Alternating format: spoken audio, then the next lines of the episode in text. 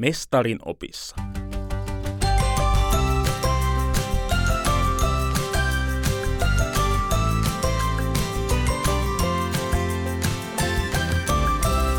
Donkey Body. Moi, mä oon Aleksi ja sä kuuntelet Donkkipodia. Muistatko Jeesuksen kertoman vertauksen kadonneesta lampaasta? Eräänä päivänä paimen laski lampaitaan ja huomasi, että yksi niistä puuttui. Huolestuneena paimen lähti etsimään kadonnutta lammasta. Lopulta hän sai huokaista helpotuksesta, kun karkulainen löytyi.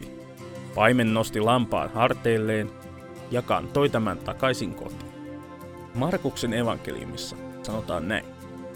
Monin tällaisin vertauksin hän julisti ihmisille sanaa sen mukaan, kuin he sitä saattoivat ymmärtää.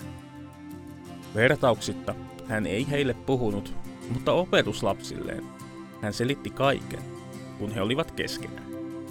Evankeliumin Markuksen mukaan luku 4, jakeet 33 ja 34. Jeesus kertoi usein vertauksia, mutta ihmiset eivät aina ymmärtäneet niitä. Opetuslapsetkin jäivät usein pohtimaan niiden merkitystä. He saivat kuitenkin aina selityksen Jeesukselta, joka huomasi heitä mietityttävät asiat. Usein opetuslapset myös kääntyivät itse kysymyksiensä kanssa Jeesuksen puoleen, ja hän auttoi heitä ymmärtämään sanojensa viesti. Jeesus huomaa myös kaikki meitä mietityttävät asiat. Raamatussa luvataan, että pyhä henki auttaa meitä ymmärtämään raamattua. Lisäksi opetuslasten tavoin voimme aina kääntyä Jeesuksen puoleen rukoille. Raamatussa on myös luvattu, että viisautta ja ymmärrystä annetaan jokaiselle, joka sitä pyytää.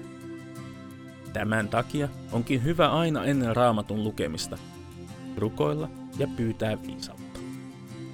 Mitähän Jeesus mahtoi tarkoittaa vertauksellaan kadonneesta lampaasta? Jeesus vertasi itseään paimeneen ja ihmisiä lampaisiin.